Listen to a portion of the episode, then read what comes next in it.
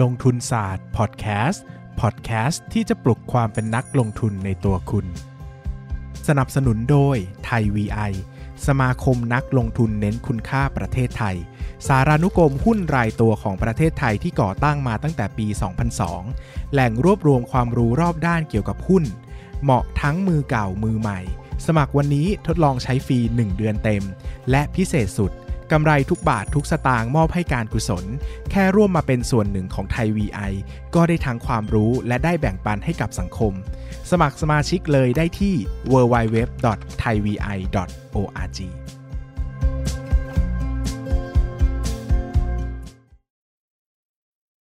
สวัสดีครับยินดีต้อนรับเข้าสู่รายการลงทุนศาสตร์พอดแคสต์รายการที่ชวนทุกคนพัฒนาความรู้ด้านการเงินและการลงทุนไปด้วยกันนะครับกลับมาพบกันอีกครั้งกับวันจันทร์แบบนี้ไทย VIX ลงทุนศาสตร์นะครับอาทิตย์ที่แล้วมีคนบ่นเข้ามาเยอะนะครับ ว่าเสียงไม่ดีกอกแกกกอกแกกนะครับก็ต้องด่าอีกนะครับ เพราะว่ามันเปลี่ยนไมค์ไปมาตลอดทั้งรายการนะครับใช้ไปกี่ไมค์ต่อกี่ไมค์ก็ไม่รู้เอาสายนั่งเสียบนะครับความหน้าหน้ามันหน้ามันโหนกของมันก็คือ มันไม่ปิดไมค์ด้วยนะครับเปิดไมค์ให้คนได้ยินเสียงความ ก็แก๊กก็แก๊กของมันไม่ได้เกรงใจแขกรับเชิญเกรงใจพิธีกรเกรงใจอะไรบนโลกใบนี้เลยนะครับ แต่เราเห็นเป็นน้องนะครับ เราก็ไม่ด่า เพราะว่าเราก็ไม่อยากให้น้องโดนด่าออกสื่อเดี๋ยวจะดูไม่ดีนะครับ ก็แต่ก็มีคนเดินเดี๋ยวไม่อยากให้น้องโดนด่าออกสื่อแต่นี่คือด่าออกสื่ออยู่ไงครับผมนะครับก็ครั้งที่แล้วนะครับ ก็คุยกับพี่ตู้ไปนะครับ วันนี้ก็ยังอยู่กับพี่ตู้เหมือนเดิมสวัสดีครับป้าสวัสดีครับพี่ตู้ครับสวัสดีครับพี่ตู้อ่า ครั้งที่แล้วนะครับ เราเล่าตั้งแต่เข้าตลาดหุ้นเลยนะครับ อยากรวยนะครับ ซึ่งผมก็อยากรวยเหมือนกันนะครับ แล้วก็ไปเจอบ้านปูนะครับแล้วก็หยุดไป 2 ปีนะครับ กลับมาเจอใหม่กับไทยวีไอคราวนี้ก็เลยอยากจะชวนพี่ตู้เล่าต่อว่า แล้ววันนี้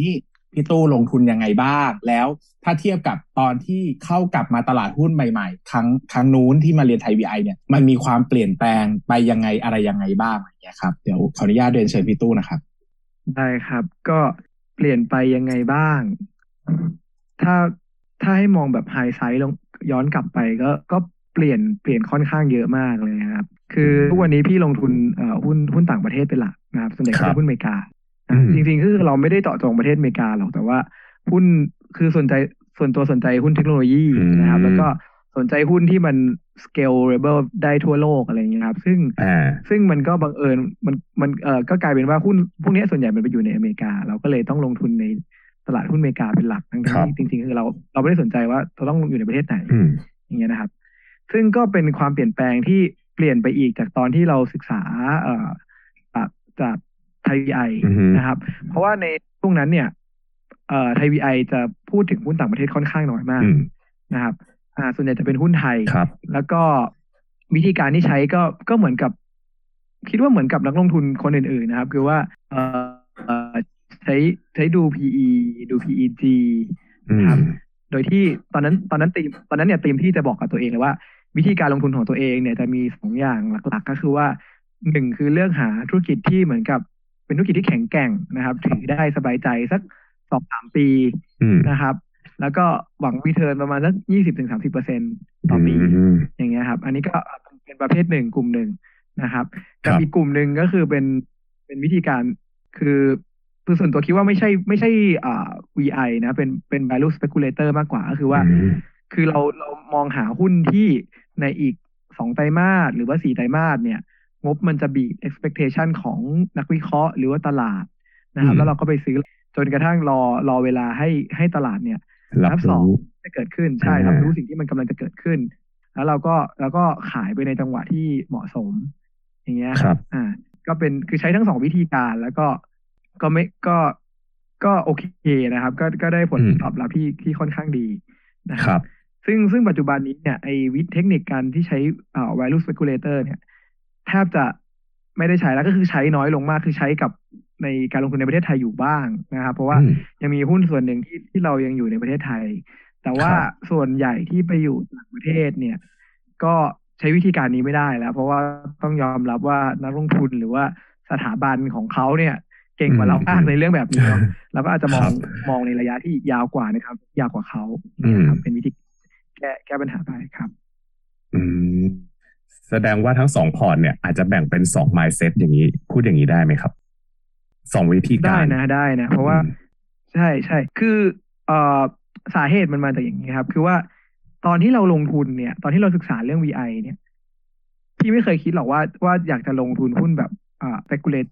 speculate อืมอ่าเพราะว่าสาเหตุเพราะว่าคือเราก็เราก็ยึดตามครับตำรามานะศึกษาตามตามตำราแล้วก็เห็นว่าเอ้ยเออใครๆก็พูดไม่ว่าจะเป็นอาจารย์นิเวศ หรือว่าไม่ว่าจะเป็นปู่บัฟเฟตต์ใช่ไหมทุกคนก็บอกว่าเออให้ให้ลงทุนแบบเหมือนเป็นเจ้าของธุรกิจแล้วก็มองยาวมากๆ นะครับ แต่ว่าในช่วงสิบปีที่แล้วเนี่ย ตอนที่พี่เข้ามาลงทุนเนี่ย มันก็อย่างที่ดรนิเวศชอบพูดบ่อยๆนะว่ายุคทองของ VI เนี่ยมันมันมันแทบจะหมดไปแล้วคือพี่เข้ามาช่วงนั้นเนี่ยมันก็แทบจะหมดไปแล้ว ตอนนี้ดรเหมือนกับเขียนบทความชัดเจนเลยว่ามันหมดไปแล้วอะไรอย่างเงี้ยเนาะโอ้ยเศร้าจังมันก็ชีวิต มันก็สามารถจะบอกคือแล้วแต่ว่าเราเป็นนักลงทุนที่ที่หวังผลตอบแทน แค่ไหนอืมอ่าคือคือพี่ไม่ได้บอกว่าโอกาสในตลาดหุ้นไทยมันมันหมดไปแล้วแต่แต่มันก็ต้องยอมรับว่าเอ่อหุ้นโกรดหรือว่าหุ้นแข็งแกร่ง ที่เราจะหาแบบ PE สิบเท่าสิบห้าเท่าได้เนี่ย มันมันไม่มีอีกต่อไปแล้วในตลาดหุ้นไทยถูกไหมครับอ่ามันมีแต่หุ้นแบบถ้าหุ้นแข็งแกร่งที่ทุกคนเห็นว่ามันแข็งแกร่ง ถ้ามันเป็นเกมง่าย มันเป็นมันเป็นรั้วเตี้ยๆที่เราข้ามได้เนี่ยหุ้นอืมประเภทนั้นแน่นอนว่า PE มันต้องแบบยี่ห้าสามสิบเท่าขึ้นไปอืมอะ แล้วยิ่งถ้ามันเติบโตได้ดีๆ เติบโตได้ปีละแบบยี่สิบสามสิบเปอร์เซ็นอยู่เนี่ยโอ้ไม่มีหรอก PE ยี่ห้าสามสิบมันจะ PE จะไปเป็นสามห้าโอ้สี่สิบเท่าด้วยซ้ำไป ครับ อ่า ถูกไหมครับ ใช่ คือ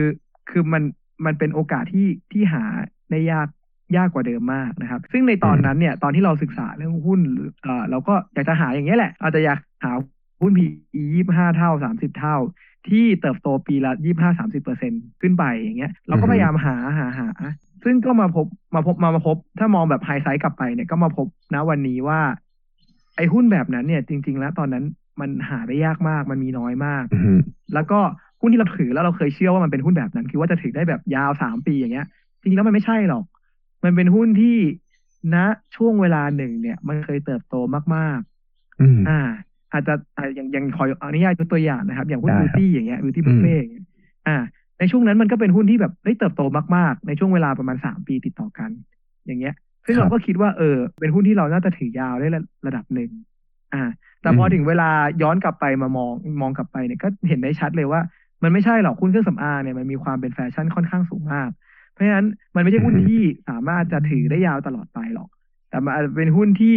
อืมเอ่อจริงๆมันจะประกอบด้วยหลาย ๆ อย่างนะครับอาจจะประกอบด้วยทีมผู้บริหารหรือแรงจูงใจด้วยนะครับ แต่ว่าอะถ้าในเคสของ beauty เนี่ยก็ก็ชัดเจนว่าอะมันเป็นหุ้นที่เราไม่ได้สามารถจะถือได้ตลอดไป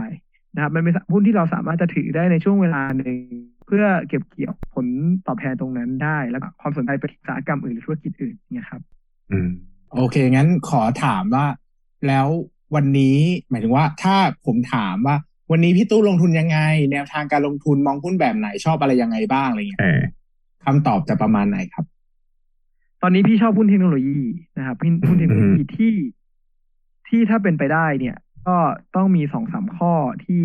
ที่พี่ชอบอีกนะครับอืมอ่าหนึ่งคือที่ชอบหุ้นเทคโนโลยีเนี่ยเพราะว่ามันเป็นกลุ่มที่เรามีแพชชั่น เรามีความสนใจด้วย แล้วก็มันเป็นอีกข้อหนึ่งคือมันเป็นหุ้นที่สามารถจะสเกลไปได้ในระดับ เอ่อสิบเท่าร้อยเท่าอย่างเงี้ยนะครับคำคำว่าสเกลไปได้เนี่ยเพราะว่าหุ้นเทคโนโลยีมันเป็นหุ้นซอฟต์แวร์เนาะ ความความความเซ็กซี่ของหุ้นซอฟต์แวร์เนี่ยคือว่ามันสามารถจะเติบโตไปในระดับที่เร็วกว่าหุ้น physical มาก ๆ คือถ้าเราพูดถึงหุ้นหุ้นซอฟต์แวร์มันเป็นหุ้นที่เติบโตไปในดิจิตอลเนาะซึ่งมันเติบโตไปได้เร็วกว่าหุ้นแบบ physical มากๆไอการเติบโตระดับสิบเปอร์เซ็นสามสิบเปอร์เซ็นที่เราคุยกันเมื่อกี้อ่า มันเป็นอะไรที่กระจอกมากถ้าพูดถ้าพูดถึงหุ้นซอฟต์แวร์ถูกไหม ถ้าบอกว่าหุ้นซอฟต์แวร์ที่โตยี่สิบสามสิบเปอร์เซ็นเราจะรู้สึกว่ามันเฉยเฉยๆมากเลยอืมนะครับหุ้นซอฟต์แวร์ที่น่าสนใจเนี่ยบางทีมันโตกันแบบเจ็ดสิบเปอร์เซ็นโหหรือว่าโตมากกว่าร้อยเปอร์เซ็นต์นะครับ ก็มีอะไรหลายๆกรณีก็มีมากกว่ามากมากกว่ามากกว่าร้อยเปอร์เซ็นต่อปีอืมนะครับ อ่าก็เป็นเป็นก็เป็นเป็นเหตุผลที่ถ้าถ้าทำไมเรามาสนใจหุ้นเทคโนโลยี เพราะมันเป็น passion ด้วย แล้วก็มันมีมีอ่าลักษณะพิเศษบางอย่างของมันที่ทำให้มันเติบโตได้เร็วกว่า กว่าคนอื่น ๆ ด้วย อันนั้นคือข้อแรกนะครับ ที่ชอบชอบชอบหุ้นเทคโนโลยีนะครับครับเออแล้วก็อีกเรื่องหนึ่งเนี่ยที่ที่เป็นคุณทีเวียสำคัญ ก็ก็คือว่าต้องเป็นหุ้นที่อยู่ในเมกะเทรนอ่า หรือว่าหรือว่ามีทำใหญ่มี total addressable market เนี่ยค่อนข้างใหญ่มากนะครับ อันนี้คือเป็นข้อสองที่ที่จะเป็นสิ่งที่เราสนใจ ซึ่งในเมกะเทรนเนี่ย พี่จะส่วนตัวนะครับ พี่จะมองประมาณสี่ข้อใหญ่ๆว่า ว่าเป็นสิ่งที่หุ้นเมกะเทรนควรจะมีนะครับ ก็คือข้อแรกคือมันใหม่ไหมอ่าใหม่ไหมอ่าก่อนใหม่ไหมก่อนอ่ามันใหม่ไหมคือถ้าอ่ามันใหม่ไหมถ้าถ้ามันไม่ใช่อะไรที่ใหม่เนี่ยมันเป็นอะไรที่ทุกคนเห็นอยู่แล้วเนี่ยส่วนใหญ่มันจะสะท้อนไปใน valuation หรือราคาอยู่แล้วนะครับอืมอ่าแล้วเราก็พยายามจะหาหุ้นที่มันยังใหม่ก็คือว่าเป็นหุ้นที่เป็นหุ้นเมกะเทรนที่คนยังไม่เชื่อว่ามันเป็นเมกะเทรนหรือว่าเป็นเมกะเทรนที่ยังอยู่ในต้นเทรน นะคือมันใหม่ไหมข้อที่สองคือมันใหญ่ไหมเมื่อกี้พูดไปแล้วนะครับอืมแล้วข้อที่สามเนี่ยคือมันยาวไหมอ่าอืมยาวไหมก็คือว่า เอ่อไอเทรนเนี้ยมันเป็นแฟชั่นหรือเปล่า หรือมันเป็นเทรนที่ last long แค่ไหน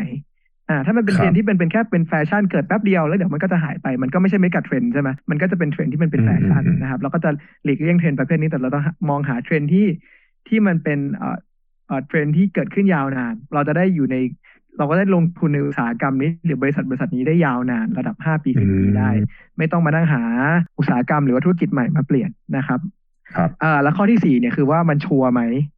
อ่าอืมคำว่าชัวร์ไหมเนี่ยหมายความว่าเมกะเทรนนี้เป็นเมกะเทรนที่จะเกิดขึ้นแน่นอนไหมด้วยข้อหนึ่งข้อหนึ่งอืมอีกข้อหนึ่งว่าคือว่าเรามีความรู้ความเข้าใจที่จะบอกได้แค่ไหนว่ามันเป็นเมกะเทรนที่จะเกิดขึ้นชัวร์หรือไม่ชัวร์คือบางอย่างอาจจะเป็นสิ่งที่ชัวร์แต่ว่าเราไม่รู้ว่ามันชัวร์ก็ได้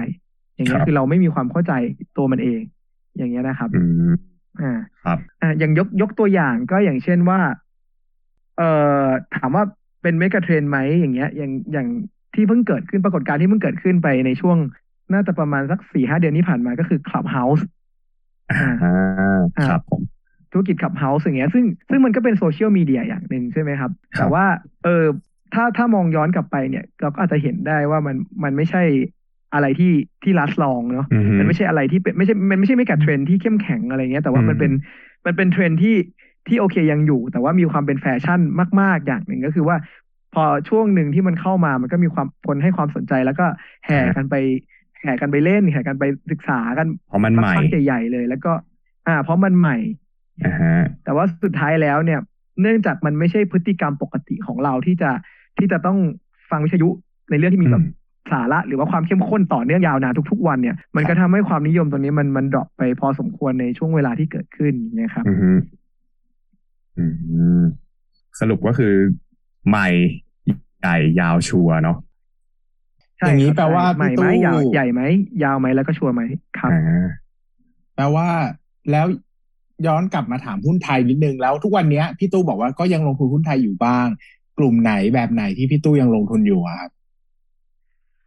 ตอน คือถ้าถามคำถามว่าลงทุนกลุ่มไหนอุตสาหกรรมไหนเนี่ยสำหรับหุ้นไทยเนี่ย พี่พี่เปลี่ยนอุตสาหกรรมค่อนข้างบ่อยครับนะครับ ความหมายก็คือว่าไม่ไม่ได้มีมีเอ่อ sector ไหนที่เราเป็น specialist เป็นพิเศษ ในขณะเดียวกันก็คือว่าสนใจของเราเนี่ย ออกไปเรื่อยๆนะครับ อย่างช่วงช่วงที่ผ่านมาเนี่ย เอ่อบริษัทที่พี่จะศึกษาเยอะเป็นพิเศษก็จะเป็นบริษัท เกี่ยวกับพวกขายอุปกรณ์อิเล็กทรอนิกส์นะครับอ่าอ่ายกตัวอย่างก็อย่างเช่นพวกอ่าคอมเซเว่นซินเน็ค SIS นะครับ กลุ่มเนี้ย SCVI อะไรอย่างเงี้ยนะครับอืมอันนี้คือกลุ่มที่อ่าอ่าลงทุนในช่วงที่ผ่านมา แล้วก็อีกกลุ่มหนึ่งที่ลงทุนในช่วงที่ผ่านมาการก็คือว่ากลุ่มโรงพยาบาลอย่างเงี้ยครับ ซึ่งซึ่งก็ไม่ได้หมายความว่าพี่จะลงทุนในหุ้นสองกลุ่มนี้ตลอดเวลาครับแต่ว่าในใน เนื่องจากก็ยอมรับตัวเองนะว่าว่าในในหุ้นไทยเนี่ยหลังๆเนี่ยมีความเป็น speculator ค่อนข้างสูงเนี่ยเราก็จะมองอืมหากลุ่มอุตสาหกรรมที่คิดว่าจะได้จะได้ประโยชน์หรือว่าจะเติบโตในในช่วงสามถึงหกเดือนข้างหน้าอืมแล้วเราก็ไปซื้อในช่วงที่ตลาดเนี่ยยังรู้สึกว่าเออแบบ ไม่ได้ไม่ได้รู้สึกว่าไม่ได้สนใจมาก หรือว่าไม่ได้คิดว่ามันได้ประโยชน์ขนาดนั้นอย่างเงี้ยครับ ครับ อืมแต่ละตลาดก็มีวิธีคนละอย่าง แต่ว่ามีเรื่องหนึ่งเลยที่ที่อย่างที่ปั้นเคยรู้จักพี่ตู้มานานเนี่ย ป้านจะรู้สึกว่าพี่ตู้เป็นคนที่มีความละเอียดมาก เออไม่ว่าในตลาดไทยหรือว่าในตลาดต่างประเทศเนี่ยพี่ตู้ใช้ความละเอียดต่างกันไหมครับ หรือว่ามันมีวิธียังไงที่ทำให้เรารู้สึกว่าเฮ้ยสิ่งเนี้ยมันละเอียดพอที่เราจะสามารถสร้างความต่างให้กับนักลงทุนได้ เพราะว่าตอนที่คุยกับพี่หลินพี่หลินก็บอกเหมือนกันว่า แค่ความละเอียดต่างกันนิดนึงอะผลตอบแทนต่างกันมหาศาลเลยเหมือนกัน ครับอะก็ขอบคุณปั้นก่อนนะครับ ที่ที่อวยกันขอบคุณครับผม ก็เออ ต้องใช้ความละเอียดต่างกันแค่ไหน ครับ คือในในเคสของหุ้นไทยเนี่ยเนื่องจากเป็นคือเราเราเป็นคนไทยเนาะเราอยู่อืมเราเกิดและเติบโตในประเทศไทยมาอย่างพี่ก็สามสิบปีครับคือมันก็ทำให้เราเห็นหลาย ๆ อย่างบริบทแวดล้อมในประเทศไทยอยู่แล้ว แล้วก็ประกอบกับเราลงทุนในหุ้นไทยมาแบบนานมากนะครับ อืมจนถึงวันนี้ก็ประมาณอย่างที่บอกว่าประมันเก้าปี ก็ มันทำให้เอ่อการศึกษาหุ้นไทยเนี่ยใช้เวลาน้อยกว่าหุ้นต่างประเทศมากๆนะครับครับอ่านั่นก็นั่นก็เรื่องหนึ่งเพราะว่าคือคือด้วยความพื้นความรู้ของเรามันมันแตกต่างกันนะครับ ส่วนอีกเรื่องหนึ่งเนี่ยก็คือว่าเนื่องจากเป็นลักษณะของการ speculate เนี่ยทำให้ทำให้เวลาเราศึกษาหุ้นไทยเนี่ย มันมันไม่มีความจำเป็นที่เราจะต้องไปศึกษาลึกขนาด ขนาดที่เราไปศึกษาหุ้นต่างประเทศ เพราะว่าสามเดือนหกเดือนหรือหนึ่งปีถูกไหมครับเพราะฉะนั้นเนี่ยเราอาจจะมองธุรกิจที่กำลังจะกำลังจะได้ประโยชน์ อืมจากจากอ่าปัจจากปัจจัยแวดล้อมที่กำลังจะเกิดขึ้นอย่างนี้ยนะครับ พอมันกำลังได้ได้ประโยชน์ได้ได้ประโยชน์งบมันกำลังจะดีจากปัจจัยแวดล้อมที่มันกำลังจะเกิดขึ้นเนี่ย สิ่งสิ่งเหล่านั้นเนี่ยมันจะเกิดขึ้นในลัก ลักษณะเวลาที่ที่ไม่ได้ยาวนานมาก อย่างเช่นอาจจะเกิดขึ้นหกเดือนหนึ่งปี หรือเต็มที่สองปี แต่มันไม่ได้เป็นหุ้นที่จะเติบโตต่อไปในระยะยาวสามปีห้าปี ได้แข็งแกร่งขนาดนั้น เพราะฉะนั้นเอ่อความสนใจของพี่อาจจะแบบไม่ได้ไปศึกษาว่าเอ้ยผู้บริหารเนี่ยเขาเป็นแบบเขามีวิธีคิดยังไง หรือว่ามีแพชชั่นขนาดไหนหรือว่ากลยุทธ์ที่เขาใช้เนี่ยมันมันถูกต้องในระยะยาวไหมครับอย่างเงี้ย อ่า แต่ว่าอาจจะมองอะไรที่มันแบบไม่ได้ไม่ได้ยาวขนาดห้าปีสิบปี แต่มองในลักษณะที่ว่าให้เกินสองปีอย่างเงี้ยอืมอืมอืม ในขณะที่ถ้าไปต่างประเทศมองอ่า ในขณะที่การศึกษาหุ้นต่างประเทศเนี่ยที่พี่ใช้เนี่ย ก็เนื่องจากเนื่องจากความต้องการคือพี่อยากจะลงหาหุ้นที่ลงทุนได้ห้าปีหรือสิบปีอย่างเงี้ย เพราะฉะนั้นพี่ก็จะศึกษาไปในกลยุทธ์ไปในวิธีคิดไปใน passion ของตัวอืม founder หรือว่าตัว CEO ที่เขาเข้ามาบริหารอยู่ณปัจจุบันว่าเออเขาคิดยังไงมีวิธีคิดยังไงเขาเขาดำเนินกลยุทธ์ยังไง เมื่อเทียบกับคู่แข่งขันของเขาในอุตสาหกรรมเดียวกันว่าดำเนินกลยุทธ์ยังไง หรือ อ่า ถ้าทุกวันนี้เนี่ย พอพอมันเป็นโลกของดิจิตอลเป็นโลกของซอฟต์แวร์มันก็จะมีคำคำหนึ่งที่ไม่ไม่พูดคำนี้คงจะไม่ได้เลย คือเรื่องของแพลตฟอร์มอืมรือว่า Network Effect อะเราก็ต้องไปฝึกศึกษาแพลตฟอร์มแต่ละแพลตฟอร์มว่าแพลตฟอร์ม อย่างเช่นอะ Facebook อย่างเงี้ยมันแตกต่างจาก Twitter หรือมันแตกต่างต่างจาก Clubhouse หรือมันแตกต่างจาก Snap หรือว่า Pinterest ยังไง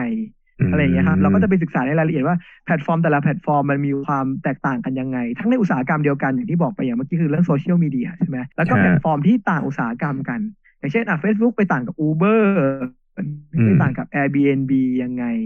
อย่างเงี้ยครับอ่าก็เป็นสิ่งที่พี่จะศึกษาลึกลงไปในรายละเอียด เพื่อจะทำความเข้าใจปรากฏการณ์ที่มันเกิดขึ้น เพื่อเราจะเพื่อเราที่เราจะหาแพลตฟอร์มตัวต่อไปที่เราเชื่อว่ามันจะเป็น winnerอ๋อในอีกสามปีห้าปี อย่างเงี้ยครับอืม แต่ฟังพี่ตู้พูดเรื่องหุ้นแพลตฟอร์ม หุ้นเทคโนโลยีนี่พี่ตู้ดูมี passion มากเลยนะ คือฟังจากน้ำเสียงใช่ไหมใช่ใช่ช่วงช่วงฟังนี้จากอาจจะฟินฟินวิเศษเออครับเออครับผมพี่ตู้ครับพี่ตู้จัดสัมมนาวันที่เท่าไหร่นะเออใช่มีสัมมนาด้วยนี่สิงหาครับเออฝากร้านเลย ฝากร้านได้ไหมฝากเออได้เลยฝากพี่ได้ อยากให้ฝากเพราะว่าน่าจะเป็นประโยชน์แหละ แล้วก็มันอืมต้องเป็นคนที่จริงจังระดับหนึ่งด้วย คงไม่ได้เป็นคนทั่วไปจะไปเนี่ยเพราะว่ามีเงื่อนไขอยากให้พี่ตู้เล่านิดนึงครับ ครับอ่าได้ครับ ก็วันที่ยี่สิบเอ็ดยี่สิบสองสิงหานะครับ ก็เออเป็นเป็นสัมมนา เป็นสัมมนาผ่านซูมนะครับอืมเป็นสัมมนาผ่านซูมเพราะเนื่องจากช่วงนี้เราสัมมนาสัมมนาเจอหน้ากันไม่ได้เนอะก็เป็นสัมมนาผ่านครับซูมนะครับ โดยเออเป็นสัมมนาเฉพาะกิจที่ที่จัดสำหรับผู้บริจาคเลือดโดยเฉพาะนะครับ ผู้บริจาคโลหิตอ่าหรือว่าครับผู้บริจาคเกล็ดเลือด หรือว่าผู้บริจาคร่างกายบริจาคอวัยวะโดยเฉพาะนะครับครับโดยที่ก็ง่าย ๆครับ ก็ ถ้าสนใจก็ลองติดตามในใน Facebook ของผมก็ได้ เพราะว่าผมประชาสัมพันธ์ใน Facebook ของส่วนตัวของตัวเองครับนะครับ รายละเอียด รายรายละเอียดก็เออก็คือบริจาคเลือดหนึ่งครั้งนะครับ แล้วก็จะสามารถฟังสัมมนาได้สัมมนาเนี่ยสองวันคือ21แล้วก็22นะครับเออเวลาประมาณบ่ายโมงถึงห้าโมงครึ่งนะครับบ่ายโมงครับถึงห้าโมงอ่าสิบเจ็ดนาฬิกาสามสิบนาทีนะครับอ่าโดยที่เออ ก็จะเป็นการสรุปหนังสือนะครับอ๋อสี่เล่มนะครับจากวิทยากรสี่ท่านนะครับ ก็มีผมนะครับนะครับ แล้วก็มีเอ่อมีมีพี่ๆนักลงทุนนะครับ มีทั้งเอ่อพี่หลินนะครับที่ที่เคยมาออกนะครับ กับกับเบสแล้วแล้วก็เอ่อมีพี่แดมนะครับ ที่เป็นผู้เชี่ยวชาญด้านการลงทุนต่างประเทศอีกคนหนึ่งนะครับ แล้วก็มีหมอบอสนะครับอืมอ่าหมอบอสนี่ก็เป็นนักลงทุนที่ที่เป็นเป็นแพทย์ด้วยนะครับ แล้วก็เชี่ยวชาญด้านการลงทุนหลากหลายศาสตร์เลยอืมนะครับ ก็ครับผม อ่าก็ก็ฝากไว้เท่านี้แล้วกันนะครับ ก็ลองลองติดตามในใน Facebook ของผมได้ครับอ่าก็ครับก็ก็ก็ไม่ไม่ได้ไม่ได้มีค่าใช้จ่ายใด ๆ เลยนะครับ คือแค่บริจาคอืมเลือดหรือบริจาคอวัยวะหรือบริจาคร่างกายในช่วงเวลาที่กำหนดนะครับ ก็สามารถที่จะเข้าฟังได้นะครับ ครับ ถ้าเทปนี้ออนแอร์ก็คิดว่าน่าจะยังทันอยู่ น่าจะยังมีเวลาอยู่ อ่า ก็สมัครได้ถึงวันที่สามสิบเอ็ดกรกฎาคมครับ อืม ถ้าถ้าถ้าไม่ทันก็ตัดไปแล้วกันครับ โอเคครับผม ก็พี่พี่ตู้ครับ พี่ตู้ขครัอบชื่อ Facebook ทีนะครับ ก็คือชื่อมานาชัยเนาะ M A N A C H A I นะครับ มานาชัย ครับผมใช่ครับ ครับครับก็ตันติการจลนาองกุลครับตันติการจนากุลเดี๋ยว